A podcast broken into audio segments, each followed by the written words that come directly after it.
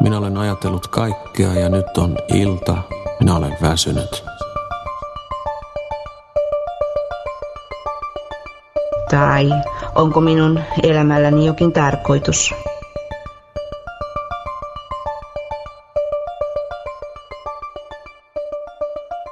Tällä lauseella perustan podcastin ja toivotan tervetulleeksi Olli Sulopuiston ja Oskari Onnisen keskustelemaan elokuvasta Inside Out. Onko se mielen sopukoissa? Sopukoissa. sopukoissa, Tietenkin, kyllä. sopukoissa.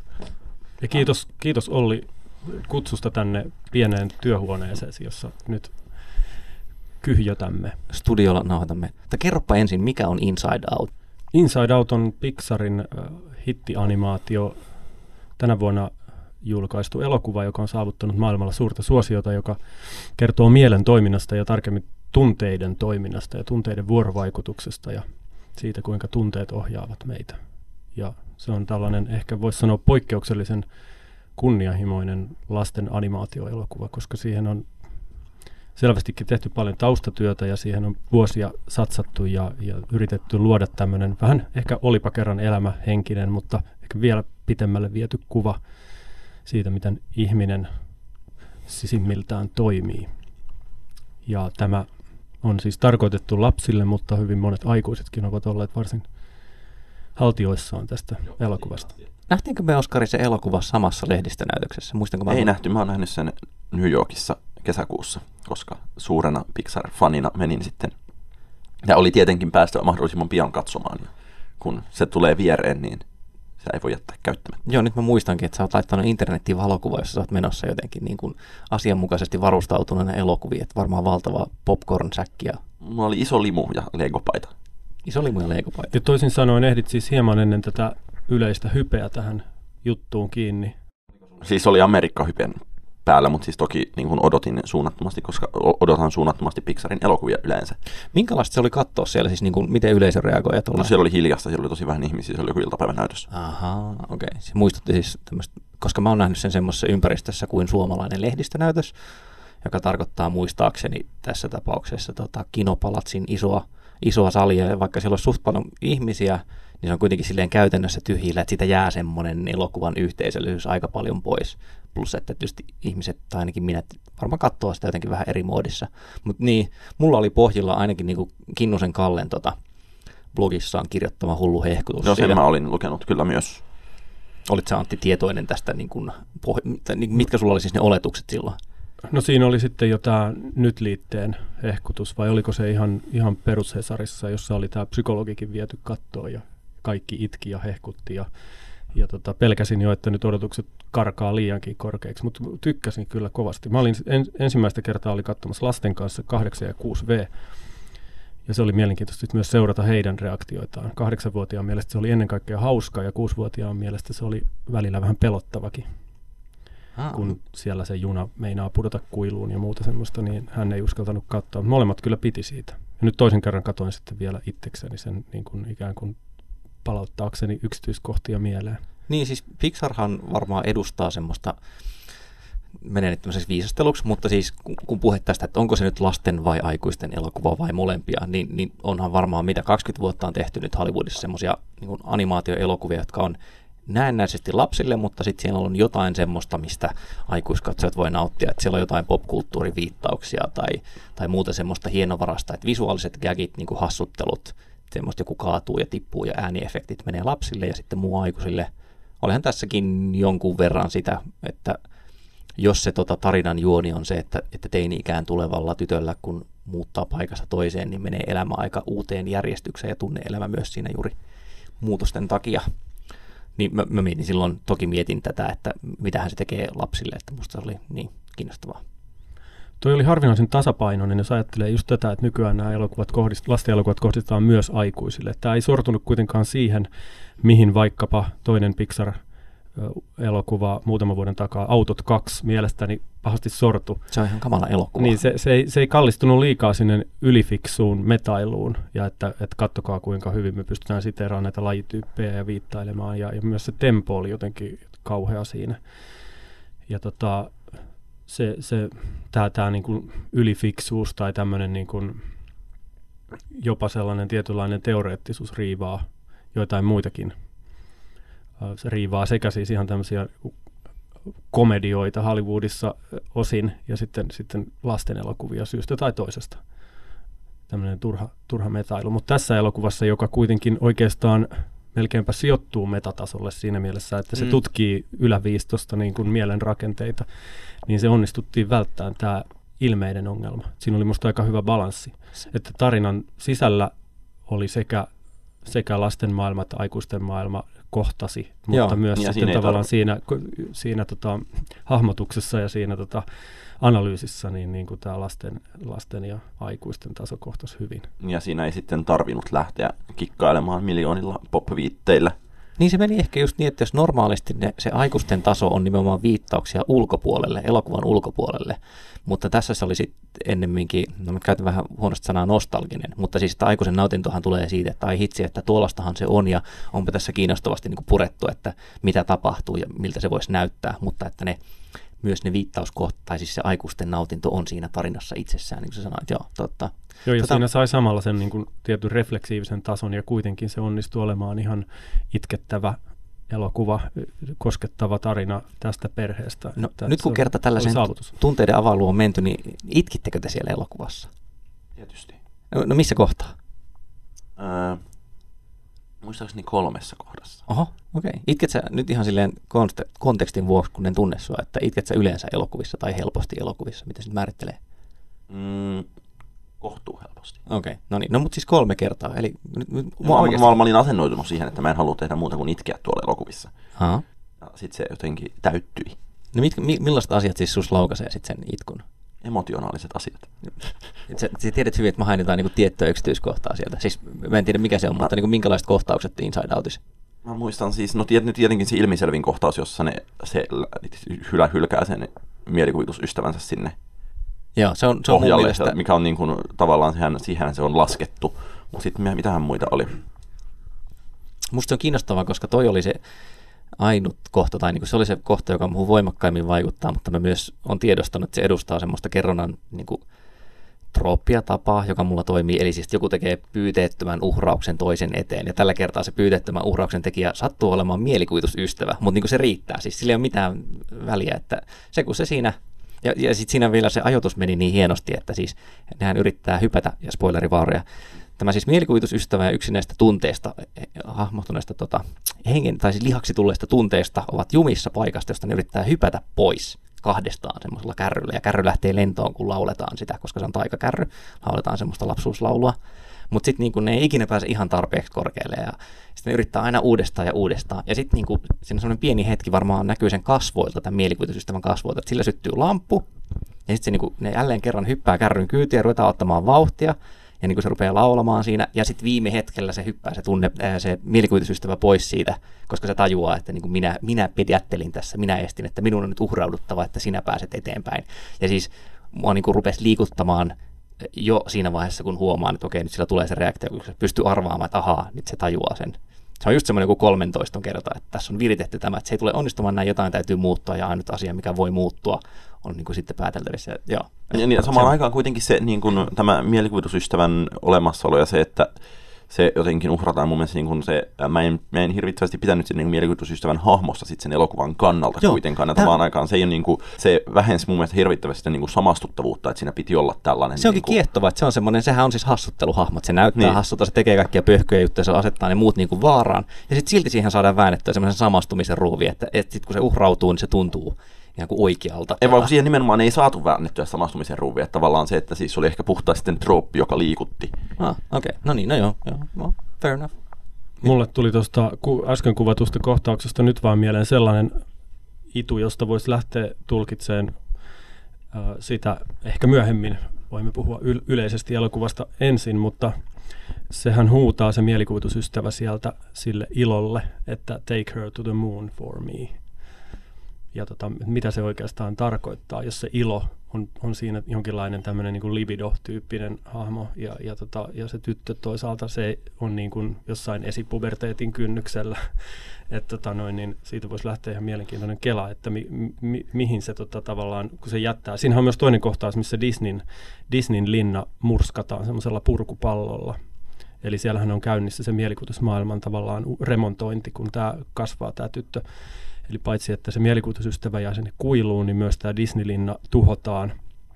Ja muutenkin ne on laittamassa pakettiin sitä, sitä tavallaan pikkulapsen maailmaa niin. siellä. Että sehän on siinä kynnyksellä. Ja siinä lopussa nähdään myös, kun, kun sinne, tota, ne katsoo sitä uutta konsolia, eli siis kuulijoille tiedoksi, jos joku ei ole vielä sitä nähnyt, niin, niin vähän Olipa kerran elämä hengessä nämä tunteet ohjailevat tämmöisestä keskusyksiköstä niin kuin, tämän päähenkilön toimintaa ja reaktioita ja, ja aina iän myötä saa niin kuin aina kehittyneempiä ja leveämpiä konsoleita, joihin mahtuu monia tunteita ja ajatuksia samaan aikaan. Samaan aikaan. Niin.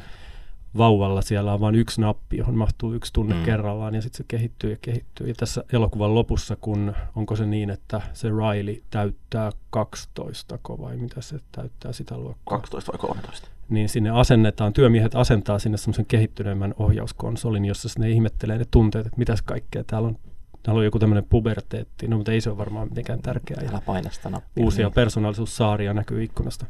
Niin siis se ohjaaja Pete Doctor, ja toivottavasti se nyt oli Pete Doctor, niin se on kertonut, on. Että, että tässä on tämmöinen tosi elämän inspiraatio taustalla, että niin Pixarilla kaikki tarinat syntyy semmoisen tarinaryhmän kautta, tai, että, tai niitä kehitellään tarinaryhmän kautta, mutta että hänellä itsellä on niin ollut lapsia ja, ja että se on nähnyt semmoisen voimakkaan muutoksen sitten just niissä. Tuntuu, että se, se voi kokonaan hävitä se. Ihan niin kuin siinä elokuvan sille Railille käy, että hän on siis positiivinen lapsi, mutta sitten sieltä murenee jotenkin se kaikki ja pitää tulla jotain muuta tilalle. Joo, ja se iso käännekohta siinä lopussa on se, että kun, kun tässä on näitä muistokuulia, jotka aina saa jonkun tietyn tun, tunteen värin, niin lopuksi siinä loppupuolella se pystyy ensimmäistä kertaa jotenkin tuntemaan melankoliaa, joka on sitten tämmöinen ilon ja surun samanaikaisuus. Ja sinne ilmestyy semmoinen muisto, joka on sininen ja keltainen, Kyllä. Niin kuin puolet ja puolet, ja se on tämmöinen kypsyyden merkki. Ja siinähän on sitten sellainen äh, kohta siinä, kun ne asentaa sitä uutta konsolia, niin mä huomasin vasta tokalla kerralla, että siinä välähtää siinä ydinmuistojen laitteessa siinä härvelissä, minne ne työnnetään, niin siinä on semmoisia monivärisiä palloja enemmänkin, jossa on sitten voi olla kolme neljää eri väriä. Joo, mä muistan tämän saman. Se oli hieno oivallus. Onko tämän elokuvan vaikuttavuudesta niin kuin mikään kytköksissä siihen, että se tuntuu jossain määrin ikään kuin lainausmerkeistä tieteellisesti uskottavalta?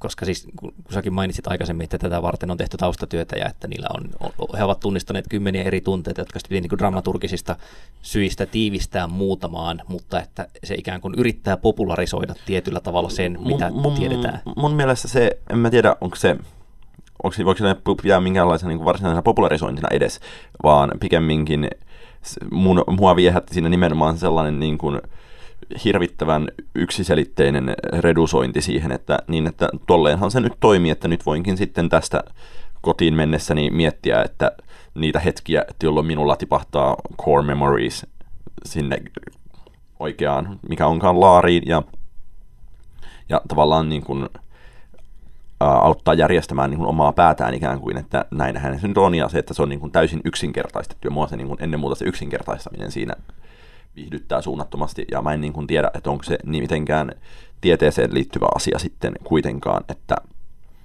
ää, tai että, että, että kuinka tieteellisesti se yksinkertaistaminen on tehty, mutta se silti tuntuu hirvittävän uskottavalta. Joo, joo. Et se on sillä tavalla siis, no joo, se tieteellinen on huono termi, mutta mä nyt tarkoitan nimenomaan sitä, että se ei tunnu ikään kuin täysin mielivaltaiselta, että on, on valittu nämä tunteet, vaan jotenkin, että kyllä, että siinä on nyt tehty tämmöistä älykästä varsi, valintaa no, ja tiivistämistä, ja, ja että niin kuin tämä on tuntuu yleistettävältä ja uskottavalta ja yleismaailmalliselta se, mitä siihen on laitettu. Niin.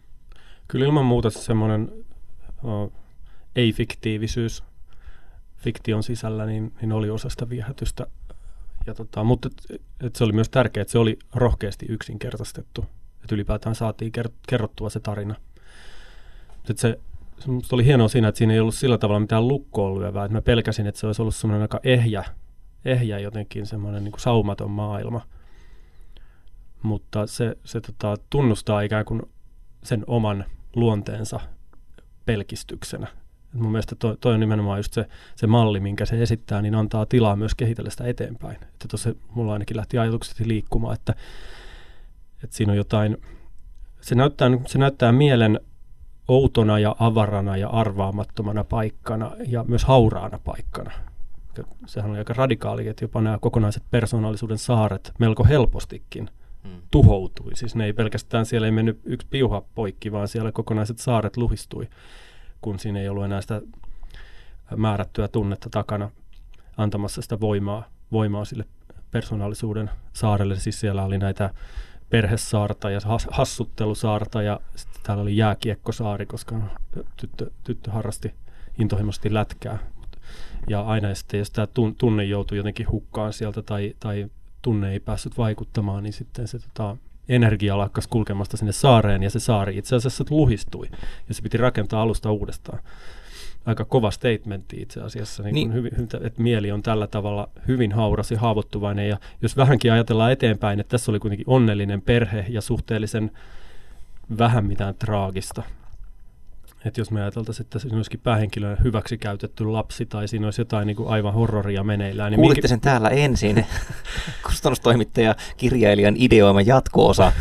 Railin, Älkää tehkö sitä vetoan Pixariin. Railin Mut tuota se, Itävallan vuodet. Niin kuin, minkälaiset tota, maisemat avautuisi siellä, niin kuin, jos olisi vähänkin niin kuin pahe, pahempi ja traagisempi se, se peruslähtökohta. Ja, ja ehkä jopa sillä lailla toivoton, että tässähän on ihanteena se se sellainen ehjä monipuolinen persoonallisuus, johon sitten kovasti uskotaan, että siihen myös ainakin Railin kohdalla päästään. Että silloin on hyvä kasvualusta, siellä tottuu siihen uuteen paikkaan ja löytää ystäviä ja pärjätä taas harrastuksessaan. Mutta jos, jos me jouduttaisikin, niin kuin olipa kerran elämässä aina välillä sujahdetaan sinne niiden tota, alkoholistien ja muiden niin kuin, ruumiin sisään katsomaan sitä kamalaa tuhon maisemaa, niin vastaavasti, jos meillä olisi jatko-osa, jossa olisi tämmöinen aivan karmeista oloista tuleva tai jotenkin joku erilainen historiallinen tilanne, jossa tota, Anne perhettä vie, vie, viedään keskitysleirille nimenomaan, niin se, eihän sitä kestäisi katsoa kun se on niin, niin kuin herkkävireinen toi kuvaamisen mm. tapa. Täs, tässähän kaikki sivuhahmot oli karikatyyriä. Silloin kun kurkistetaan isän tai äidin päähän, niin ne on Okei, siis myös Railin tunteet on karikatyyrejä, mutta isä, isä on niinku stereotyyppinen mies, heteromies parisuhteessa, että se funtsii urheilua eikä kuuntele mitä puoliso sanoo. Ja äiti on taas semmoinen niin huolehtivainen ja monipuolinen, mutta silti, että olisipa ihanaa, jos se helikopteripilotti tai että voin, voin vielä elättää itseäni tällä fantasialla, kunnes siis lopassa dumpataan. Ja sitten vielä ihan ne lopputekstejä, niin kuin ihan puhtaat hassuttelut mm. kissasta ja koirasta. Mutta niin, niin, siis se tuo kontrastia. Miten paljon, tämä tuli mulle mieleen, kun sä sanoit, että, että siinä on semmoisia aika rohkeitakin avauksia, niin saaks elokuva osin sit voimansa siitä, että se on kuitenkin Disneyn elokuva, kun Pixar on Disneyn omistama jne, jne, jolloin siihen liittyy kaikki tämmöiset tietyt olettamukset, että no, ne on, ne on perheelokuvia, niissä voi olla niinku vaikeuksia, mutta niissä on onnellinen loppu jne, jne. Että meneekö se siihen uraan vai, vai eroaako se? Onko se jonkinlainen irtiotto sitten kuitenkin? En mä tiedä, onko se niinku, voiko, se Disneyn liittää, mutta jos aletaan miettiä, koska olen viimeksi nähnyt animaatioelokuvan ikäraja, mitä K7 vuotta, jossa ei ole onnellista loppua, niin tavallaan sehän nyt mun mielestä on itsestään selvä ilman, että se olisi edes Disney. Mutta toisaalta sitten kun mä noita Pixareita nyt katsoin tuossa aika ison nipun vastikään muita, niin mun mielestä se ei toi mun mielestä sen irtiottavampi ole kuin ne muutkaan, että, että niin, ainahan niissä on niinku tavallaan se ää, tai että se yle, yle siinä on niin joku, joku hyvin niin kuin yksinkertainen teema, jota se käsittelee, ja sitten se niin kuin hirveän usein myös opettaa aina sen saman asian, että siellä on niin kuin jonkinlainen ystäväporukka vaikka toistorissa, tai sitten esimerkiksi siinä tuossa apissa, että siinä on aina se joku niin kuin, tavallaan se surkimus, joka on kuitenkin sitä aina se tärkein hahmo, ja joka sitten on se, että, että protagonisti ei pysty kasvamaan ilman tätä surkimusta, ja sitä se nyt toteutti taas hirveän samalla tavalla, mitä ne kaikki aiemmatkin. Ja sitä ajattelee vaikka jotain niin kuin appia, niin ei se mun mielestä, että jos niin kuin app vaikka kertoo Hansas Big Doctorin, saman ohjaajan toki myös, niin että jos se, niin kuin se perusmessake on, että tässä nyt on että, että vastoinkäymisistä pitää vaan päästä yli ja sitten niin kuin jatkaa elämää ja niin että se, että miten niin kuin hirvittävän monimutkaisesti ja monisyisesti se pystyy se, sen oman asiansa kertomaan, niin ei näissä mun mielestä ole merkittävää eroa ni, niille välillä. Niin. Mutta toki se, se, se on jo mun mielestä radikaali ajatus kuitenkin suhteessa Pixarin suhteessa mihin tahansa lasten elokuvaan, että se ottaa toi nyt kuitenkin niin voimallisesti alleviivaa sitä, että suru on niin tärkeä asia. Niin ja siis totta kai tässä on semmoinen, kun kuitenkin puhutaan populaarikulttuurituotteesta, että tästä nyt ei hirveän pitkään tarvii ikään kuin kriittisesti viipaloida ja analysoida, niin tullaan siihen tulokseen, että, että pohjimmiltaan perusmessakin on aika banaali. Siinä ei ole mitään pahaa. Tämä on pikemminkin ehkä tämmöinen jotenkin korkeakulttuuri, matala kulttuurioletus, että pitäisi ajatella, että se olisi hieno taidetta, jos vasta sitten, jos se olisi hirvittävän monisyinen muidenkin päin. Niin. Mutta mut siis on oikeasti aika hyvä, tai hyvä pointti toi, tota, että miten, miten se niin kuin, että jos, jos klassinen Disney-tarina on sitä, että, että perhe ja ystävät ja ehkä vielä enemmän niin kuin se perhe tuntuu olevan semmoinen Spielbergiaalinen melkein Amerikana pikkumaailmatarina, niin näissä sitten se on kuitenkin, hetkinen, miten se meneekö se toistoinen tunnari, you got a friend in me. mm. Et niin kuin se löytyy jostain muualta ja myös juuri tämä kaikki, kaikki ovat arvokkaita. Että... Niin, niin, että Toy Storyssakin siinä on se, tota, mikähän se itse asiassa varsinaisesti tämä niin kuin hahmo on, mutta kun siellä on, siellä on aina siis se niin kuin possu tai se jousikoira tai vastaava, joka on sitten se, että kun ne lelut, jo, lelut matkaavat jonnekin ja on viimeinen, että joku meinaa pudota johonkin, niin se on aina se niin kuin tyyli joku possu, joka pelastaa, tai se jousikoira, slinki, joka, jonka avulla lelut laskeutuu jostain niin kuin ikkunasta alas tai jyrkänteeltä nousee ylös. Mm, niin, että kyse ei olekaan siitä, että, että oot tota, tuhkimo, jolla on geneettisistä syistä sinut on valikoitu aristokratia ja sitten se voidaan todentaa tällaisella lasikenkämetodilla, vaan että se on joku, joku muu semmoinen asia, jota ei arvosteta, kunnes vihdoin arvostetaan. Mutta toi siis Oskarin mainitsema surun kunnianpalautus tai, tai puolustus, niin oli tärkeä juttu tuossa kyllä, niin kun, kun yhdistämme nyt ainakin amerikkalaiseen elämänmuotoon ja miksei nykyiseen suomalaiseen elämänmuotoonkin tällaisen jonkinlaisen pakkopositiivisuuden, niin, niin tämä ilo, joka siinä aluksi on tällainen vähän niin kuin semmoinen pakkoneurottinen konsultti tai joku, en tiedä, EK on niin, kaikki on hyvin, kaiken on pakko joka, olla hyvin, niin, ei yrittää, ole mitään pahaa. Se yrittää rajata siis aivan niin kuin kirjaimellisesti liituympyrällä sen surun sinne seisomaan yhteen paikkaan, niin lopulta joutuu ymmärtämään, että kuinka nämä kaikki tunteet on tärkeitä. Olisi mielenkiintoista seurata. Mä oon nyt jotenkin fiksoitunut tähän, tähän kasvukertomuksen jatkamiseen kohti puberteettia, että tota niin, jos, jos me mielletään, että se ilo edustaa sitä sellaista raakaa elämänvoimaa ja, ja, tota, ja jotenkin sellaista libidotyyppistä ö, energiaa, niin, niin joutuisiko se uudestaan kriisiin, nyt kun se tässä tämän elokuvan loppuvaiheessa ymmärtää tämän, että surun kanssa täytyy tehdä yhteistyötä, asiat on monimutkaisia, niin mitä sitten kun lähtee tavallaan nämä uudet voimat laukkaamaan, niin, niin tota, nehän joutuu tavallaan se koko, sehän ajaisi sen ihan uuteen kriisiin. Siinä vihjataan vähän siihen suuntaan siinä lopussa, kun se tapaa sen pojan siellä, siellä tota, lätkähallilla ja, niin. ja tota, sitten zoomataan sen pojan pään sisään, jossa on täydellinen härdelli ja kuka, kaikki vaan juoksee, juoksee eri suuntiin ja hälytyskellot soi.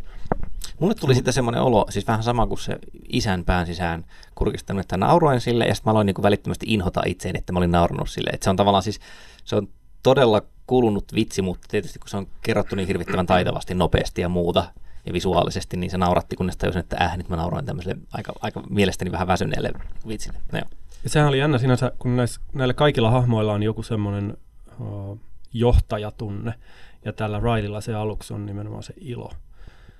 Mutta sitten, sitten sen, sen isällähän se on kiukku. Joo, Eli sillä äidillä muut, se oli se... Ja se oli suru. ei, ei se ollut Eli... suru, vaan se oli tota se violetti. Hetkinen. Mutta mun mielestä niillä on ne surun villapaidat kaikilla tyypeillä. Okei, no sä, sä olit katsonut viimeksi. Joo, nä, näin mä muistelisin. Tästä tulee nyt sitten kitkerää kuulijapalautetta, mutta Mä muistelisin niin, että se olisi ollut, ja sekin melko niin kuin stereotyyppisesti, että meillä on tämä ilon ohjaama pikkutyttö ja sitten on tämä, tämä tota, mm. maskuliininen isä ja näin. Mutta se itsessään, jos ei nyt oteta kantaa siihen, niin kuin, että miten oikein nämä nyt menee ja miten, miten tota, kamalaa essentialismia tämä on, niin, niin se, se silti toi mielenkiintoisen kerroksen siihen, että nämä, niin kuin, paitsi että siellä on nämä riitelevät tunteet, niin myös niistä sitten tavallaan esimerkiksi ne kaikki tunteet oli sen isän päässä kasvattanut sellaiset samanlaiset viikset kuin, kuin sillä kiukulla. Eli ne tavallaan ma- matki, matki sitä tota, isän tota, kiukkuhahmon tyyliä. Ja muutenkin siis sit jossain kohtihan nämä joutu, siis se, että tunteet matkivat toisia tunteita, oli, oli aika jännä kierre myös siinä kohti, kun suru ja ilo Railin mielessä joutui hukkaan, Joo, ja niin muut nämä muut, muut, että- eli inho, kiukku ja pelko, yritti näytellä surua ja jotain lähinnä iloa, että ne saisi toimintaa aikaan. Ja sitten se meni ihan mönkään. Ja joo, ja sitten se alkoi aiheuttaa, se alkoi taas peilautua niiden vanhempien kanssa vuorovaikutuksessa, että koska ne tulkitsi, että nyt kaikki ei ole kohdallaan, niin niiden reaktiot lähti väärälle. Ja mun mielestä erittäin hienosti siinä kuvattiin semmoinen riidan syntyminen isän ja tyttären välillä, kuinka kukaan ei oikeastaan nyt hallitse tätä juttua, vaan niin kuin erilaisten niin kuin peilivaikutusten takia tämä nyt vaan lähti täysin väärään suuntaan. Eli tilanne, jossa yritettiin kysyä tytöltä ystävällisesti, miten koulupäivä meni, johtaa siihen, että isä huutaa täysiä, että mene huoneeseen ja yrittää sitten lopu, myöhemmin, myöhemmin pyytää sitä anteeksi. Mutta oikeastaan voisi sanoa, että yksi tällainen irtiotto sen lisäksi, että otetaan irti tästä peruspositiivisuudesta, niin yksi irtiotto tässä elokuvassa on ö, irtiotto tahdonvapaudesta, joka kuitenkin mm. yhdistetään länsimaiseen elämänmuotoon aika kiinteästi. Et se se tota, tahdonvapaushan on tässä tämän elokuvan maailmassa on harhaa, koska tässä siirrytään semmoisesta modernista, autonomisesta subjektista itse asiassa jonnekin tuommoiseen varhaisempaan niin kuin esimoderniin malliin, jossa olemme erinäköisten, oli ne sitten luonnonvoimia tai jumaluuksia tai tota, taikavoimia tai muuta vastaavaa, niin me olemme niiden ristipaineessa niin kuin Mm. heittelehtiviä nukkeja. No, tässä tullaan just siihen, mä ainakin mietin silloin elokuvan alkupuolella, mutta sitten annoin sen mennä, mennä juuri sitä, että no on, onko tämä nyt niin jotenkin harhaanjohtava reduktio, että, että mitä tunteita siihen on valittu tai että mitä asioita prosessista on jätetty pois. Se, se vähän liippaa nimenomaan läheltä tätä, että, että siitä on saatu hyvä, hyvä tarina näin, mutta että mikä on just vaikka ihmisen tunteiden ja sitten niin kuin, en tiedä mikä se korrekti termi sille olisi, sitten kognitiotahto, välinen suhde. Että tuossa ne oli laitettu tiettyyn sivuosaan, mutta sitten taas, sit kun se meni vähän eteenpäin, niin siis toisaalta joo, ehkä unohdin sen muutenkin, mutta sen jälkeen se ei myöskään enää ollut pääpaino, koska sitten siinä alkaa tulla semmoinen tota, muita, muita juonikoneen osasia nousee pinnalle, eli se, että mit, mitä tapahtuu silloin, jos ei ole kaikki tunteet siellä mukana, niin silloin menee elämä pieleen jne, jne. Ja se oli musta täysin kyllä ymmärrettävää ja uskottavaa tarinaa. Niin, mä siis, mä, mä jäin miettimään siinä vähäksi aikaa myös sellaista, että tämä tota, kun, kun siis kriisi, kriisi tämän esiteinin päässä lähtee siitä, että ne muuttaa, muuttaa ihan muualle asumaan ja menee elinympäristö ja kaikki muu ja kaverit, kaverit siinä uusiksi, niin siis yksi syyhän siinä on se, että isi, isi on selvästi töissä jossain niin startup-tyyppisessä mestassa ja sitten niin rah- rahoitusta ei löydy. Et siellä on tämmöinen äärimmäisen pieni San Francisco piilaakso. En tiedä, voiko sitä nyt sanoa kritiikiksi. Se on pikemminkin, että tosimaailmassa, tosimaailma vuotaa niin kuin läpi siihen fiktion ihan pikkusen, mutta se ei ole kyllä mikään pointti enää sitten siinä muuten kuin, että se käynnistää siis tietyllä tavalla tämän Niin ja siis, mutta on, kyllähän se, niin kuin se sen isän kireys, joka vaikuttaa koko ajan siihen Rileyin, niin se välittyy niissä, että kun hän puhuu puhelimessa ja huutaa siellä ja on niin kuin silmin nähden stressaantunut ja siinä niin kuin käy siellä niin kuin sivulauseessa koko ajan selväksi, että tässä nyt on niin kuin, tehdään kovaa startup-bisnestä, joka sitten turmelee koko perhettä niin, samaan kyllä, aikaan. juuri tämä. Kyllä. Siis siellä oikeasti tulee semmoinen lu- luikaren välissä, oli musta tavallaan aika hauskaa. Tuossa on jopa niin kuin ainekset sellaiseen marksilaiseen luentaan, jossa niin kuin tämän, niin kuin, tässä mielen sinänsä kaoottiset prosessit palautuu, tai ainakin niiden uomat ikään kuin muotoutuu jossain tuolla tuotannollis-taloudellisessa maailmassa.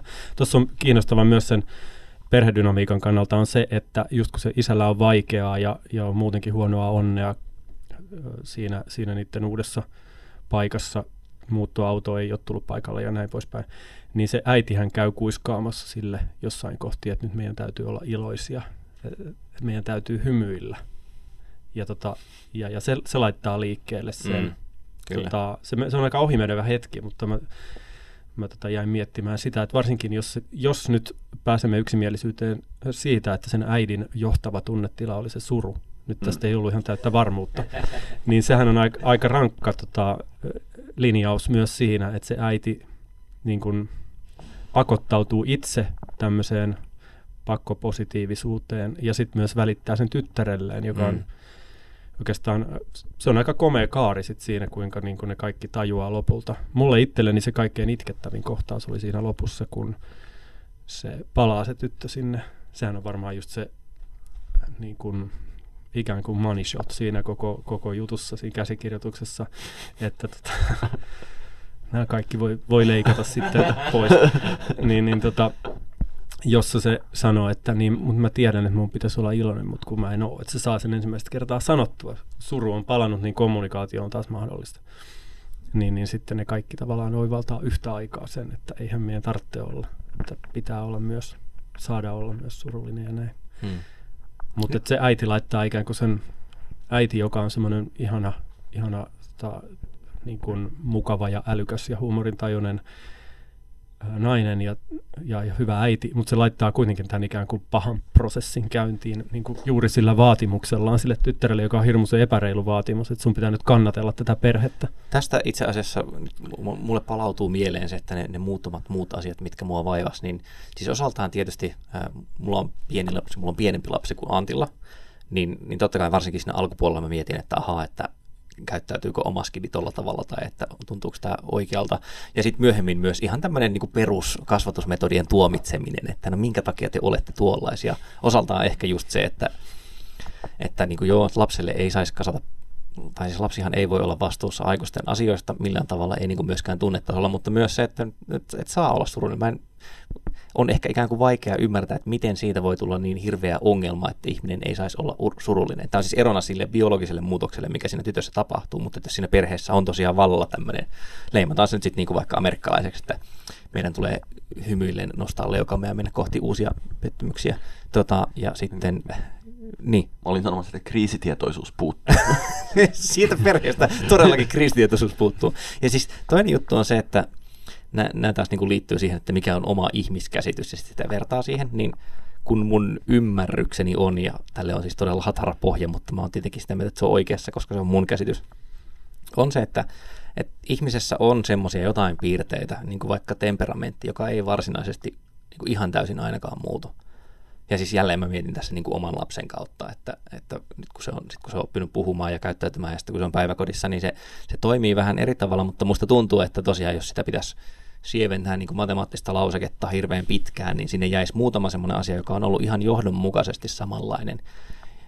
Ja okei, siis kai nyt tuossakin voisi niin Inside Outista todeta, että no prosessin lopussahan nimenomaan käy niin, että hän on edelleen Raili, hän on niin kuin hieman eri tavalla toimiva Raili, mutta että jotain olennaista siellä on pysynyt. Mutta mut se oli ehkä juuri tämä, kun valitaan vain ne viisi tunnetta, ja tavallaan se, nyt kun tyyppi. sä mainitsit tuon temperamentin, niin tavallaan sitä siinä elokuvassa sitten ei kuitenkaan, ainakaan muistaakseni millään tapaa näy. Ei, että, se, se niin ilmenee kun, siitä, mitä ne tunteet tekee, mutta se ei ja, ole... Niin, niin, mutta se, se ei myöskään niin kuin, millään tapaa visualisoida niiden tunteiden kautta, että ikään kuin tunteet, voisi kuvitella vaikka, että siellä niin kuin tunteet juoksee paikasta toiseen sekoilee, niin että jos olisi niin kuin voimallinen temperamentti ja niin kuin, näin, mutta kun ei siinä tuommoisia mun muistaakseni niin näy ollenkaan. Niin. Tässä elokuvassa ehkä temperamentti olisi enemmäkseen sitten niiden tunteiden voimasuhteita, ja koska ne tunteiden voimasuhteet muuttuu ja se niiden keskeinen vuorovaikutus muuttuu, niin sen takia mulle tulee siitä semmoinen olo, että ikään kuin okei, okay, jotain perustavanlaatuista tässä ihmisessä muuttuu sillä tavalla, mitä mä en välttämättä tajuaisi. Mutta tämä on sitten muutenkin niitä juttuja, että et mä varmasti heijastelen siis en pelkästään lapsen kasvatusta, vaan niin kuin itteenikin siihen, koska mulla on jotenkin tämmöinen en tiedä, ehkä mä hain jotain ikään kuin jatkuvuutta siihen, että miten mä oon kokenut itteni ihmisenä. Että mä en ole varmasti samanlainen kuin mitä mä olin teininä, tai mä en ole samanlainen kuin mä oon kymmenvuotiaana, mutta mä voisin ikään kuin piirtää jonkinlaisen linjan, joka yhdistää ikään kuin merkittäviä osia Olli Sulopuistonsta nuorena Olli Sulopuistoon nyt tämän ikäisenä, kun olen 35-vuotiaana. Niin. Yksi jännä puoli tuossa oli myös se, että ne mielen asukit ei itse oikeastaan yhtään tiedä, niin kuin, että miten se mekanismi, jossa ne toimii, niin miten se it, itsessään toimii. Siis silloin, että jos vertaa nyt taas olipa kerran elämään, niin siinä oli aina se joku kohtaus, jossa parhaaseen ranskalaiseen tyyliin joku mieshahmo selittää kaikille muille. Vanha, vanha mies, niin, vanha parkas mies selittää joko siellä mikro- tai makromaailmassa, miten hommat toimii. Ja sitten niin kun, siinä oli tietty kaoottinen elementti, eli jotkut hiukan leikkii jossain RNA-koodin päällä ja sitten se alkaa mennä väärin, mutta sitten se parkas mies pelastaa tilanteen, joka tosin oli nukkumassa, mutta kun sitten se herätetään ja sitten homma taas palaa raiteilleen. Mutta periaatteessa se on läpivalastus se ruumis öö, sillä lailla, että niin kun tiedetään, miten täällä hommat toimii. Ainakin on tiedettävissä, että kun poraudutaan johonkin yksityiskohtiin, niin on, selitettävissä yksityiskohtia myöten, miten tämä tämä toimii, mutta, mutta tämä Inside Outin maailma on erilainen, koska nehän ihmettelee siellä aktiivisesti ne tunnehahmot, että mitä täällä tapahtuu. Että ne ei oikeastaan edes sitä omaa päämajansa toimintaakaan tunne, että siellä on semmoinen outo konsoli, joka vaihtuu vielä, just kun ne on oppinut käyttää sitä, se vaihtuu, koska tyyppi on taas eri elämänvaiheessa, ja sitten se muu ympäristö, ne kuulat vaan putoilee jostain, ja ne yrittää siellä tota, vängätä niitä kuulia toistensa kä- kädestä pois, koska ne haluaa sen oman tunnekoodin siihen päälle. Puhumattakaan sitten, kun laajennetaan näkökulmaa sinne ulkopuolelle, jossa on se train of thought, se ajatusjuna, joka menee aivan minne sattuu, ja siinä todetaan, että kukaan ei tiedä, mitä niin kuin logiikkaa se noudattaa, ja sitten siellä avautuu ne syvyydet ja, ja tota pitkäkestoisen muistin labyrintit ja muut. Tämä oli mun mielestä kiehtovaa siinä, että se on selittämätön se on, samaan aikaan se on, se on niin kuin yksinkertaistettu kuva, mutta siinä avautuu kuitenkin se horisontti jonnekin aivan loputtomiin. Joo. Ja se, että ne tavallaan pystyvät myös, esimerkiksi kun siellä siivotaan niitä vanhoja muistoja pois ja vastaavaa, että ne niin kuin joka kerta kun siellä tapahtuu jotain uutta, niin tavallaan ne tunteet on niin kuin kuitenkin katsojan samassa roolissa kuin katsoja, että niille selviää nämä niin kuin oivallukset uusina. Ja, ja, ja niin kuin tavallaan, että no, on tavallaan, mä nyt toistan samaa, minkä Antti sanoi, että niin siis ehkä sitä voisi ajatella, että se on tämmöinen ikään kuin perinteinen tiedostamaton ja tiedostettu jako, että kaikki prosessit, mitä päässä tapahtuu, ei ole ikään kuin tarkkailtavissa ulkopuolella, että eihän ihminen voi opetella muistamaan asioita, mutta esimerkiksi aktiivinen unohtaminen taitaa olla jotenkin niin käsitteellinen mahdottomuus. Siis mulle tuli tuosta mieleen, mitä sä sanoit, että, että, tota, että jos jollain tavalla ajattelen tai koen, että, että aikuisuus on sitä, että, että tiedostaa ne tunteet, eikä siis varsinaisesti pyri kontrolloimaan niitä, vaan ikään kuin pystyy kanavoimaan, käytetään vaikka niin tämmöistä termiä. Ja, ja musta tuntuu, että se kanavoima, vo, kanavoiva voima, onpa muuten hieno sana, niin se on ehkä niin kuin se mun tahto, tai se on se, on, se on se minä, se on se tietoisuus, joka jollain tavalla sit niin kuin ei pysty demppaamaan, mitä tunteet tekee, mutta että yrittää sitten saada sillä jotain aikaan. Ja tuosta taas puuttuu, niin kuin sanoit silloin aikaisemmin, siitä puuttuu semmoinen ikään kuin tietoisuus, tai se tietoisuus on joku tämmöinen emergentti, kollektiivinen asia, mikä syntyy siitä, että ne kaikki tunteet on yhdessä. Ja jälleen tämä on niin kuin sitä, että koska minä ehkä koen itseni vähän eri tavalla, niin se voi olla, että se hieman mulla siinä välillä hankas vastaan. Joo, nimenomaan sitten puuttuu se mestari. Että eikö olipa kerran elämässä nimenomaan se partaija oli nimeltäänkin mestari, joka, joka tota, varmaan jossain psykoanalyyttisessa luennassa voisi näyttäytyy aika hilpeänä, mutta, mutta tuossa ei ole ikään kuin sellaista esimiestä, joka, joka sanoisi, että kuka milloinkin sinne tiskiin saa mennä, tai ehkä noin kaksi yhtä aikaa, vaan se syntyy vaan siitä taistelusta, siitä kamppailusta, ja että kuka, että nyt vaan toi kiukku sattu kyynärpäät taktiikalla pääsee sinne puikkoihin. Ja nyt niin. tuli toi reaktio, niin. joka aiheuttaa taas arvaamattoman reaktion isässä ja niin poispäin. Niin. Tää on, nyt ollaan niin kuin ton maailmankuvan ytimessä. Nyt voisiko Inside Outin maailmassa olla niin, että tietysti kun niitä muita hahmoja nähdään, että, että, tota, että, että eri ihmisillä – niin kuin aina joku tietty tunne on vähän vahvempi ja siitä sitten muotoutuu. No siis ehdottoman, ehdottoman se nimenomaan just se, että se niin kuin, kyllähän se oso, osoitti tosi selkeästi, että se persoonallisuus rakentuu aina sen jonkin yksittäisen tunteen ympärille, hmm. mikä nyt on sitten tavallaan, se on jos yritän, niin yrittää jotenkin reflektoida suhteessa itseen, niin se on toisaalta varmasti ihan totta, mutta sitten se on kuitenkin jotenkin vähän niin kuin, sitten surullinen ja kyyninen ajatus, että ikään kuin vihreä hahmo nyt on niin kuin saastuttanut kaikki muut tunteet päässäni ja sitten siinä niin kuin koko, koko persoonallisuus tulee sellainen niin kuin yök. No nyt on siis pakko kysyä, että, että mitkä on meidän itse kunkin niin kuin tämä määräävä tunne. Antti virnuilee siihen malliin, että eli, eli mikä on voimasuhde nyt, jos saatat nämä viisi tunnetta, niin kukas, kukas sulla siellä tota eniten painelee konsolin nappeja? Tai mikä yhdistelmä? No varmaan se perustunnetila mulla on jonkunnäköinen melankolia, joka niin tuossa hahmotuksessa syntyy siitä ilon ja surun rinnakkaisuudesta. Mutta sitten kyllä mä mietin myös tätä, sä jo vihjasit, Oskari vihjasi tähän Inho-hahmoon. Siis se, sehän oli siis jossain kohdassa, mä en muista, oliko jossain haastattelussa vai missä se kävi ilmi, mutta että ikään kuin, niin kuin äh, sarkasmi kuuluu siihen Inhoon esimerkiksi. Joo, joo. Tota, se, oli, se oli oikeastaan aika yllättäväkin juttu, mutta toisaalta luonteva, kun tuohon to, elokuvaan ja tuohon tarinaan se sopii hyvin. Et se, se Inho ö, on se älykköhahmo noista.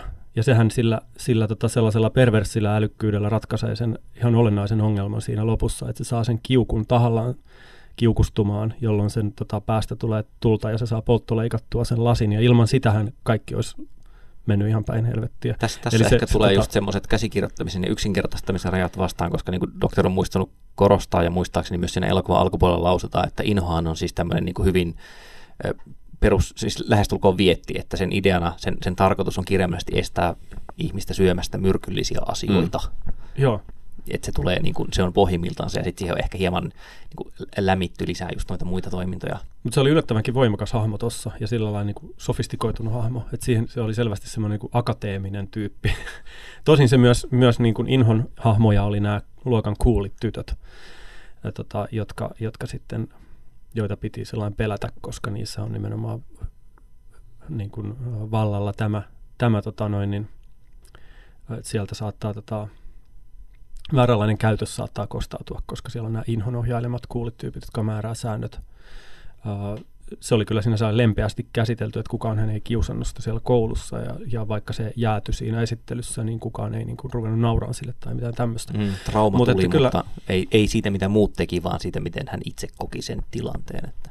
Joo, mutta siis vastatakseni kysymykseen, niin varmaan tämä niin kuin tämmöinen keski-ikäinen melankolia on yksi tärkeä, mutta kyllä mä mietin niin toiminnassani ja työssäni, niin inho selvästikin on erittäin tärkeä osa sitä, koska mä esimerkiksi inhoan huonoa tekstiä ja mä inhoan löysää ajattelua ja, ja tota, niin, jos mä ajattelen, niin kuin jossain kustannustoimittajan työssä tai kirjoittajan työssä, niin ehdottomasti se inho juuri näin Pixarin tyyliin tulkittuna tämmöisenä, tämmöisenä uh, uh, negatiivisuuden ja sarkasmin hahmona, niin se on hyvinkin tärkeä.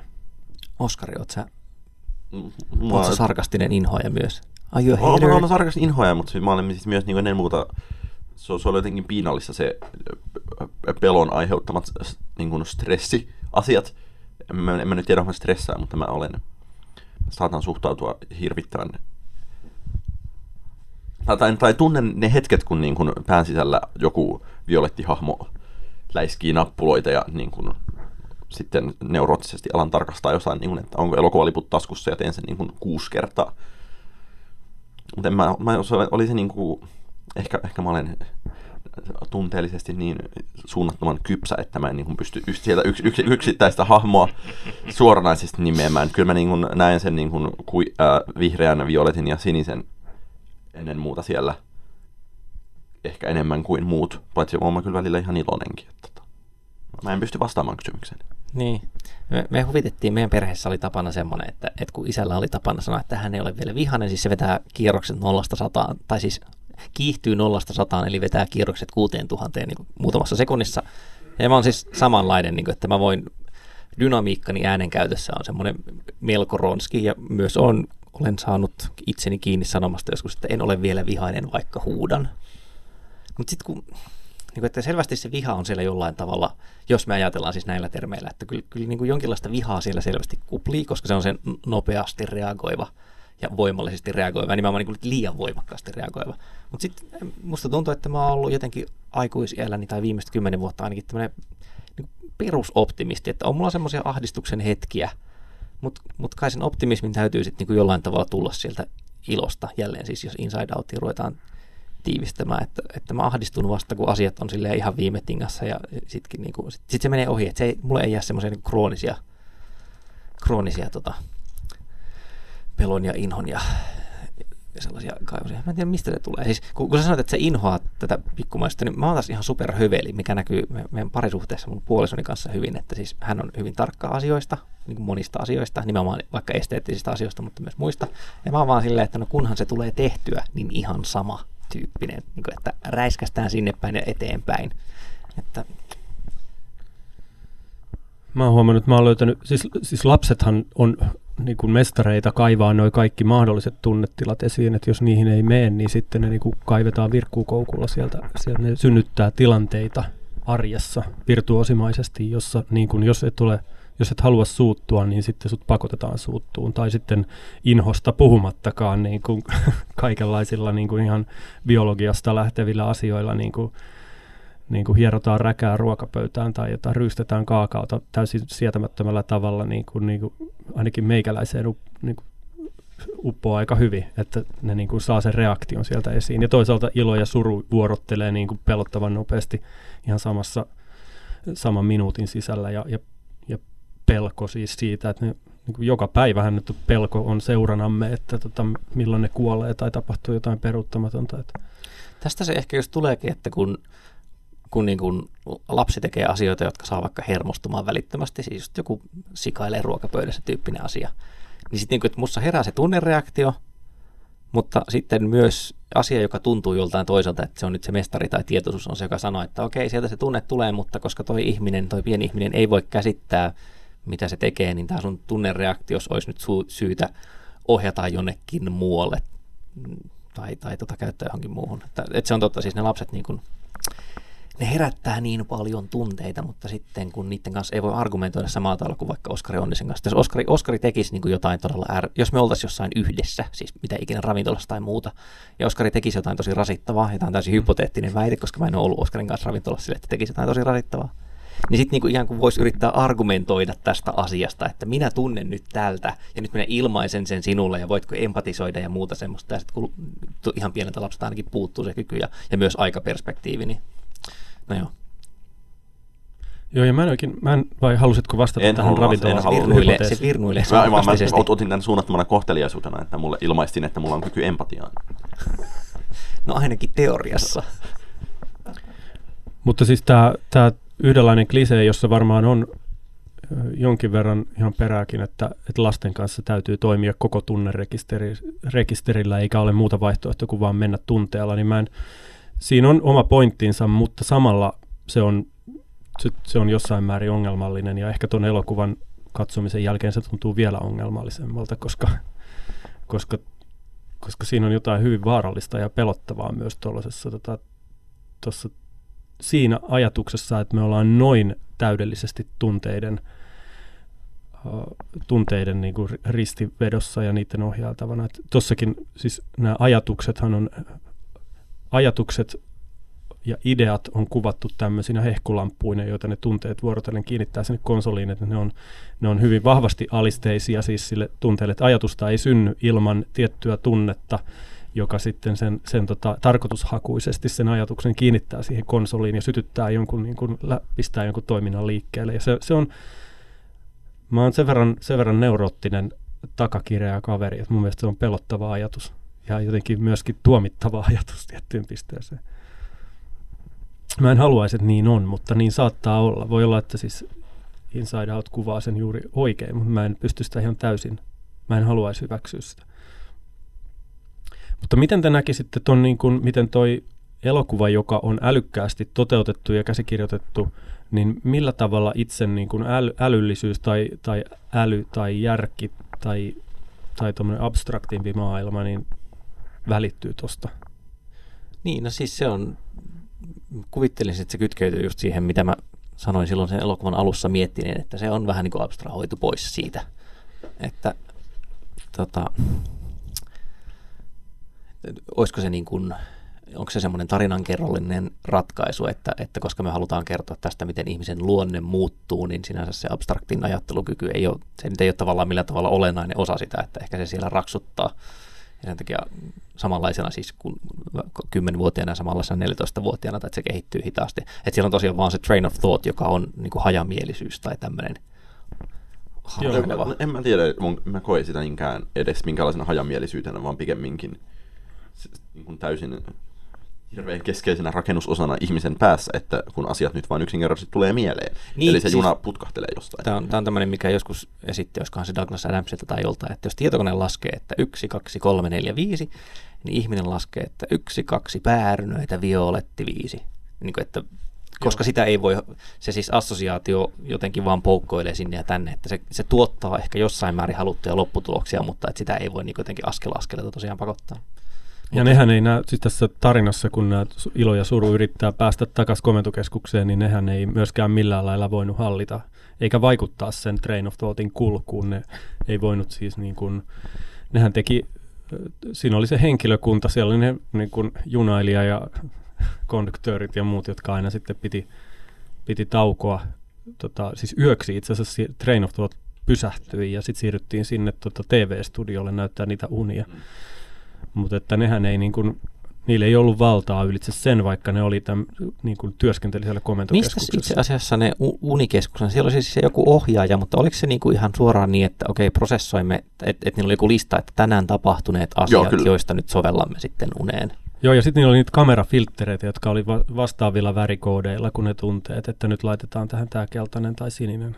Sen mukaan, että mitä tota... En, Nerokasta. en tiedä, Joo. menisikö liian meta-elokuvaksi, mutta olisipa kiehtovaa nähdä tavallaan uneksimisesta tämmöinen samanlainen tota, metailu, koska mä oon joskus, joskus yrittänyt pimeänä yön hetkinä miettiä sitä, että mi, mikä, mi, miten kuvailla sitä, miltä uni tuntuu. Että onko se se, että, että ihan sama mitä tapahtuu, niin se, silti se tuntuu todelliselta. Siis tämä, että, normaalissa maailmassa, jos näkisi jotain omituista, niin sitten panisi sen piikki, että no ehkä mä en vaan niin katsonut tarkkaan tai muuta semmoista, että tällaista asiaa ei ole mahdollista tapahtua, mutta sitten taas unessa se on ihan sama, minkälainen epäjatkuvuus tai outous siellä tulee, niin silti se ikään kuin puksuttaa samaan kohtaan aivoja, joka normaalisti käsittelisi ulkomaailman tapahtumaa. No joo, jälleen tämmöisiä. Olisiko se sitten se kolmas jatko-osa, siis Anne Frankin ja, ja tuota, niin, jälkeen.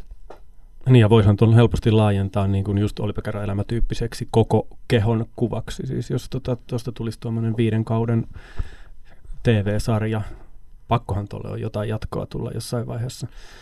Mutta siis toi vielä, vielä tästä niin kuin ideamaailmasta ja älyllisyydestä, niin, niin ainakin kolme pointtia nyt voi esittää, tai osit, osittain tästä tulee jo kertaustakin, mutta siinä on nämä, nämä ideahehkulamput, jotka on alisteisia niille tunteille, ja sitten on tämä tota, älykköhahmo, joka on, joka on kuvattu nimenomaan Inhon äh, hahmossa, ja tota, et siis tämmöinen tota, älykäs, älykäs ironia ja sarkasmi yhdistetään nimenomaan Inhoon. Ja sitten siinä on se kummallinen jakso, missä ne kulkee sen abstraktin ajattelun oikotien tai Kyllä. sen ku, surrealistisen tunnelin läpi. Mikä on jälleen niin kuin visuaalisena gagina hirvittävän hienoa, että oi ei, kohta me muutamme yksi ulotteiseksi, kaksi ulotteiseksi ja yksi ulotteiseksi. Joo, sehän oli loistava ja hauska, hauska kohtaus ja siellä oli kaiken maailman dekonstruktiot ja muut käytiin läpi, mutta tota, mielenkiintoistahan siinä on myös se, että siinä oli Ensinnäkin siinä oli hirveät varoituskyltit, että tänne ei missään nimessä saa mennä. Toiseksi se oli, kuvattiin oikotiena, että sehän oli nimenomaan, että sen sijaan, että ne olisi kulkenut kokemusten ja muistojen labyrintin läpi, niin ne päätti oikasta. Niin, ja ne otti ison riskin. järkeillä siitä Joo. riskin läpi itsensä. Ja ne otti valtavan riskin, koska ne olisi varmaan voinut jäädä sinne niin kuin niiden kaikenlaisten kolmioiden ja neljöiden kanssa kellumaan. Ja sitten se olisi vaan hyytynyt se koko juttu, mitä Rileylle olisi sitten käynyt. Niin, Mutta- tässä, tässä kohtaa ehkä jälleen niin kuin, nyt vihdoin se, se kerronnallinen metafora alkaa mennä hieman päräsi, päreiksi. Eli siis hetkinen, mitä abstrahoimme sieltä juuri ilon ja surun joksikin, joten ihminen ei kykene toimimaan. Mitä? Tai siis varmaan sille DSM. joku psykoosi siinä varmaan Niin, olisi nimenomaan. sitten lauennut, mutta, mutta se, että se tota, että olisi minkälaisena... muuten hieno sarja, että käydään tosiaan siis DSM vitosesta niin kuin tautiluokitusten mukaan läpi, että, että mi- mi- mitä tarkoittaa, jos ihmisellä on sitten juuri jokin, jokin tietynlainen oireyhtymä, että mitä se tarkoittaisi täällä pään sisällä. Kun sä ää, tuolla, muistaakseni Vox tai joku vastaava julkaisi siis semmoisen ristiintaulukoinnin, eli että kaikki, kaikkien kahden tunteen yhdistelmät, niin mikä siitä syntyy. Joo, just näin. Niin se olisi vähän sitä samaa rataa. Mutta vielä siis jatkan sitä pointtia sen verran, että, että, että kaikkein kaoottisin maailmahan oli just se abstrakti maailma. Osittain se selittyy tietysti sillä, että tässä oli niin kuin, se oli lapsi siis, jolla ei nämä abstraktit ideat kenties ole vielä kehittynyt. Mutta mä, mä veikkaan, että se menee syvemmälle se pointti. Eli, eli että tota, käsikirjoittajien näkökulmasta se, se on just näin, että ne, ne tunteet on perustavia ja konkreettisia ja sitten niin kuin, irtiotot syvälle jonnekin tuonne abstraktioihin, niin on oikeastaan harharetkiä. Näin Niin. mä sen tulkitsisin, koska tossahan se niin kuin, tunteet on kaoottisia, tämä train of thought, eli tämä assosiaatiojuna on vielä, vielä arvaamattomampi, mutta kaikkein hämärintä ja arvaamaton ja, ja tavallaan niin kuin, kaikkein vähiten järkevää on se, siellä abstraktioiden tunnelissa. Eli tässähän tämmöinen niin perinteinen hahmotus kääntyy aivan ylös alas. Niin, niin, tästä tulee mieleen semmoinen hypoteettinen tarina, että olisiko voinut kirjoittaa semmoisen, jossa toimijoita ovat esimerkiksi jotkut tunteet ja sitten just aj- ajattelu tai järki. Eikä, että kyllähän niistäkin varmasti jonkinlaisen vastapuolin olisi saanut tehtyä ja olisi voinut niin kuin tiivistää kerran siihen, mutta tässä tosiaan sitten se, niin kuin ollaan monta, moneen kertaan todettu, että, että tässä tämä kognitio jää sitten jonnekin vähän taustalla, se ei ole aktiivinen toimija. Ja se on hauskaa. Mä mun mielestä se on nimenomaan, nimenomaan kiva, että se On. tehtiin noin, koska sitten Mm. jos siitä olisi tehnyt tällaisen ikään kuin karteesiolaisen kuvion, jossa sitten olisi ollut ne järjenvoimat, ja järkihahmot ja tunnehahmot vastakkain, Niin niin, siinä olisi ollut tosi se olisi ollut tympeä lat- dikotomia sitten. se Niin olisi ollut paljon latteampi. Nythän siellä Mutta on niin nythän sieltä on siis siivottu kokonaan se oikeastaan pois tehty niin kuin ei-toimijoiksi ja voimattomiksi, että ei, ei edes äh, anneta semmoista courtesyä, että olisitte jollain tavalla mukana pelureina tässä. No joo. Mutta voimmeko todeta, että Inside Out tuo kaiken muun ohella esiin sen, että, tai väittää näin, että, että me olemme jollain tavalla niin kuin näiden tunteiden ristipaineessa poukkoilevia räsynukkeja. Ja tota, älykkäällä tavalla tuo esiin sen, miten triviaali ja vähäpätöinen asia lopulta on äly, tai ainakin, että meidän, meidän kuvamme siitä, miten äly toimii, on tämän elokuvan näkökulmasta puutteellinen ja liian yksinkertainen ja yksi Niin, siinä mielessä vähintään, että siis tunteethan, mä voisin esittää, tämä nyt ei mene ihan synteesiksi mutta sinne suuntaan, mutta siis tunteethan sinänsä on ajattelua siinä, missä mikä tahansa muukin ajattelu. Et ei tarvii mennä semmoiseen aivon pilkkumiseen magneettiskannereilla, vaan ihan yleisesti ottaen, että et, et minkä takia tosiaan esitellä sitten vastakkain, että on, on järki ja tunteet, että ne on kaikki siis prosesseja, jotka tavalla tai toisella vaikuttaa meihin ja ja osasta ollaan eri tavalla tietoisia ja niitä voi eri tavalla, siis, siis eri määrin, eli joko vähän tai paljon ohjailla, mutta että eihän ne niin kuin, miksi niillä olisi joku essentiaalinen ero siinä. Ja sitten oikeastaan myös se, että jos ajattelee niin kutsuttua rationaalista ajattelua, sitä, että vaikka jossain niin arjen tasolla sitä, että miettii, että kannattaako mun esimerkiksi tästä jostain asiasta nyt suuttua tai olla suuttumatta ikään niin, että ikään kuin se mun mielestä hirveän selkeästi osoittaa sen, että se on oikeastaan aika mahdotonta kuitenkin, että se, että, että sä ikään kuin päättäisit, että miten mun kannattaa tähän reagoida. No, ja se, mä... että sä et pysty niin kuin feidaamaan sitä tunnetilaa kuitenkaan, vaikka Mut mä haluaisin vähän tähän nyt väittää vastaan. Okei, voidaan sanoa, että kyse on sitä, että Riley on lapsi, mutta siis aikuisellahan tunteiden käsittelyssä auttaa, auttaa nimenomaan aikaperspektiivi, että voi tavallaan tehdä talletuksia tai panoja tulevaisuuteen tai menneisyyteen, niin kuin ymmärtää, että no, tämän, tämän, tämä ihminen tekee joskus näin, joten hän ei sitä tarkoituksella, tai niin kuin vaihtoehtoisesti, että jos mä rupean nyt tappelemaan tästä asiasta, niin sitten me ei saada tehtyä ikinä sitä jotain muuta asiaa, joka on tavoitteena.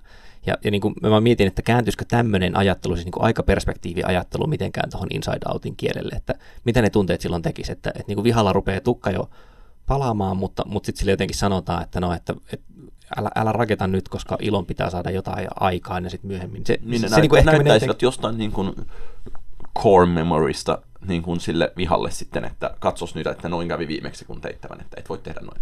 Nyt kun, no joo, niin, niin, niin, no joo, ehkä. Ja voisi tehdä niin, mutta toisaalta sitten niissä kiihkeissä tilanteissa, jossa heti pitää reagoida jotenkin, niin on vaikea tuossa maailmassa päästä siihen, että mennään nyt katsomaan, miten tämä niin, homma menee. Niin, se, Kuka niin, olisi se, joka tekee sen aloitteen, koska niin, siellä ei ole niin. semmoista ikään kuin reflektion hahmoa, joka pakottaisi ne Ja, ja sitten siihen reflektioon ehkä liittyy myös just se, että, että siis jälleen ehkä tämän, tätä niin kuin oma, oma kokemus siitä, että miten menee, mutta ja suuttuminen on tietysti tyypillinen esimerkki. No huvittuminen on itse toinen. Eli siis kyllä mulla ainakin niin kuin käy niin, että, että mä alan nauraa sopimattomissa tilanteissa, että joku vaikka sanoo tai tekee jotain hassua, ja sitten mä tiedostan myös heti, että okei, nyt mä, se toinen ehkä tuntee olonsa hieman noloksi, koska mä nauroin ikään kuin hänelle.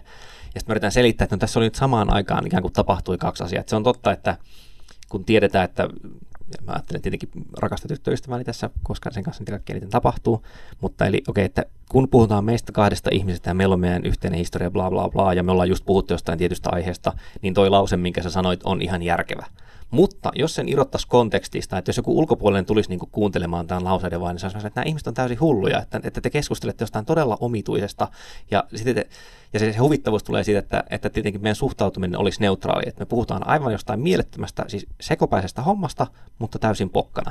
Ja, ja tämä ristiriita on se, mikä synnyttää mm. sen huvituksen. Ja jälleen, niin kuin, että onko tämä semmoinen asia, jota saisi mitenkään käännettyä tuolle inside outin kielelle, tämä, tämä ristiriita, koska se, sehän on niin jotenkin tarkasteleminen ulkopuolelta, ehkä yläpuolelta sitä. Jonkun tunteen pitäisi samaan aikaan niin kuin toimia niin kuin hän tunteena toimii, mutta lisäksi niin se jotenkin kollektiivisesti tajuaisi, että, että onpa erikoista, että teet noin. Ehkä tässä jälleen niin kuin, mä jotenkin haluan tökkiä sitä Inside Outin kerronnan metaforaa ja miettiä, että millaisissa se olisi kohdissa... puutteellinen, kun ei, ei, on jaettu viideksi tunteeksi. ei, ei, ei puutteellinen ei ole niinkään siis se sana, vaan pikemminkin ehkä, ehkä sitä voisi ajatella sille rajoitteena niin kuin millä tahansa taidemuodolla on rajoitteet, että eihän, eihän voi sanoa, että, että maalaus on rajoittunut sen takia, että se on tehty metri kertaa metri kankaalle, koska maailma on isompi kuin maalaus, vaan pikemminkin niin kuin, että on sen taiteilijan ja tarinankerronnan taitoa hyödyntää jotenkin maksimaalisesti niitä sen vahvuuksia ja sitten sit jotenkin elegantisti myös ehkä kiertää rajoitukset tai mennä just siihen rajalle asti ja jättää huomiota. Mutta siis se on vaan niin kuin ne asiat, joita jätetään mainitsematta, niin jossain vaiheessa tulee mieleen ja todetaan, että okei, ehkä, ehkä niin kuin tässä kohtaa tämä ei toimi. Tai siis ei, ei toimisi, huomataan nyt konditionaalinen nimenomaan. Jos olisi, jos olisi yritetty kertoa tällainen tarina tällä Inside Outiin valitulla metaforalla, niin sitten olisi niin kuin tullut semmoisia ongelmia, joista ei olisi siitä päästy yli, sillä päästy yli. Kyllä, ja onhan joutunut erityisesti tuota aikuisten tunneelämää ja, ja ajatuksen juoksua tuossa yksinkertaistamaan, koska jos ajatellaan, että ne aina saadaan uusi monimutkaisempi konsoli käyttöön, niin kuitenkin näyttäisi siltä, että ne Riley vanhemmat menee aika samoilla asetuksilla kuin Rileykin siellä. Että tota, että, että, että se ei niin kuin ikään kuin samassa suhteessa monimutkaistu se tunneelämä, kun ajattelisi, että jos tuossa 11-12 välillä tuotiin jo tollainen mieletön uusi mylly sinne, niin eikö niiden aikuisten pitäisi olla jo aik- aikamoisen paljon pitemmällä tässä prosessissa? No tämä on just se, että ne muut hahmot vaikuttaa karrikoiduimmilta. Ja nyt mä tajusin vasta, että itse asiassa ää, niin kauan kuin isän ja äidin pään sisään ei hypätä, eli meillä on ulkopuolinen kertoja, joka vaan näyttää, että miten isä ja äiti käyttäytyy, niin silloin ne voi niin kuin vähintään kuvitella semmoisiksi monipuolisimmiksi hahmoiksi. Mutta sitten kun mennään sinne isän ja äidin pään sisään ja niin kuin todetaan, että itse asiassa se onkin näin, niin tapahtuu just tämä, mitä sä sanoit, että niin kuin niitä yksinkertaistetaan enemmän kuin mutta, mutta, mutta, mutta toisaalta niin, toisaalta voi ajatella myös, että kun ne hahmot kuitenkin ovat karikatyyrejä siinä niin kuin, myös elokuvan tasolla niin kuin, ja niin kuin hyvin ohuita sivuhahmoja, niin tavallaan se, että se niin heidän ohut, ohut sivuhahmoutensa välittyy myös heidän konsoleistaan sitten lopulta. No niin, tässä Jos tullaan mennään ehkä... nyt jokuselle metatasolle. No, si- no siis tässä tullaan varmaankin tämmöisen niin fiktion luonteeseen, että äh, miten se nyt sitten ymmärtää, että, että jos, jos lukee romaania tai lukee niin lehtijuttu, jossa esiintyy joku hahmo, niin tietenkään hänestä ei voida kertoa kaikkea, mutta että ihminen kun kohtaa tämmöisen paperille tehdyn konstruktion tai elokuvassa olevan konstruktion, niin sitä jotenkin rupeaa projisoimaan kokonaiseksi. Nyt mä keksin juuri tämmöisen väitteen, mutta ikään kuin siis, että hänet, sen fiktiohahmon haluaa uskoa kokonaiseksi ennen kuin se fiktio ilmoittaa jotenkin eksplisiittisesti alleviivaten, että en, en olekaan täysipainoinen. Tuossa ehkä ruvetaan pistämään tätä meidän ensimmäistä jaksoa tässä pakettiin, mutta täytyy mainita vielä siinä ihan lopussa oli, oli hauskoja gägejä, kun siinä käytiin niin kuin nopeasti läpi eri, erilaisia hahmoja, kuten bussikuski, jonka, jonka pään sisältä löytyy niin pelkkiä kiukkuja. Ja sitten siellä oli tämä tota, kissa, kissa jonka, joka jonka vaan mieli on niin kuin täysin, täysin kaoottinen, jossa sitten tota, kissa vielä, hieno, se oli hienoa metailua, että se kissa käveli sen konsolin päältä, Kyllä. niin kuin tietokoneen näppäimistön päältä, ja tota sai aikaan aivan käsittämättömiä reaktioita. Siinä mä jälleen nauroin sille, ja sitten aloin heti sen jälkeen edelleen miettiä, niin että, äh, että olihan tämä nyt vähän väsynyt vitsi, mutta että olipa hyvin kerrottu vitsi. Se oli hyvällä tavalla ilmeinen. No, no siis mielestä. niin, ja mulla on ehkä tämmöinen tauti, että mä, mä kuuntelen, niin kuin, jos mä mietin nimenomaan stand-upia, niin mä kuuntelen niin kuin hyvältä esiintyjältä aika lattiankin jutun, ihan vaan sen, että mä nautin niin paljon sitä tavasta, millä se kerrotaan. Niin, niin kuin Hedbergin Samilta. Ää, mä huomasin juuri, että, että mä oon kirjoittanut Sami Hedbergistä yhdessä jutussa niin, ää, seitsemän vuotta sitten, siis ollut semmoisella keikalla takahuoneessa, missä oli Sami Hedberg. Tähänkö me nyt lopetetaan? Pistä not, poikki. Not with a bang, but with a Hedberg. Kiitoksia tästä. Tämä oli... Jos jaksoitte kuunnella. Tämä oli kiehtova kokeilu. Ja koska meillä on tähän mennessä ollut niin pitkä, tai siis ripeä tahti, niin voidaan luvata, että lisää tulee jollain, ta- jollain Toivottavasti tänä vuonna. Mahdollisesti, ehkä jopa tänä vuonna. Oskari on kato kunnian. Sä oot, sä oot se kunnianhimoinen äh, neurotikko. Ei, mikä Antti sanoi, että se neurotikoksi sä olit. Mutta sä, säkin olit jotenkin pakkomielteisesti. Mä puhuin neuroosin myös. Joo, joo niin, te olette, te olette neurotikko. Ei se ole niin kuin, enemmänkin hätääntyvää neuroosia. Häpeävä ja hätääntyvä. Häpeävä. Tosin sehän on se normaaliuden määritelmä, kai ainakin freudilaisen psykoanalyysin mukaan. Kaikki, ovat, kaikki normaalit ovat neurootikkoja. Tähän me päätämme. Kiitos ja seuraavaan kertaan. Eikö juuri tätä todellisuuden tasoa tiede tutki empiirisesti eli kokemusperäisesti? Kyllä, mutta pyrkiessään selittämään ilmiöitä, niiden muutoksia ja syy-yhteyksiä, myös tiede etsii invariansseja. Miksi olen olemassa?